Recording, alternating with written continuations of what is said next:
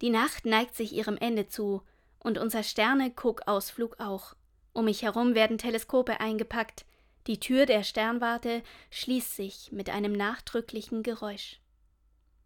Warum geht immer alles so schnell vorbei? Dieser Ausflug, diese Nacht, der kommende Tag, mein ganzes Leben. Sauerstoff ist ein Zellgift, wussten Sie das? In unserem allerersten Atemzug schon beginnt es, das Ende, unweigerlich. Das Einzige, was wir entscheiden können, ist, wie verbringen wir die Zeit, die Gott uns schenkt. Und das ist mein Vorsatz für die verbleibende Woche. Ich werde mindestens drei Dinge tun, auf die ich am Ende zufrieden zurückschauen kann. Zwei weiß ich schon. Ich werde in meinem Lieblingscafé Himbeer-Baiser-Torte essen.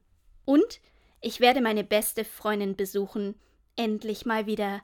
Wir werden sitzen und quatschen den ganzen Nachmittag lang.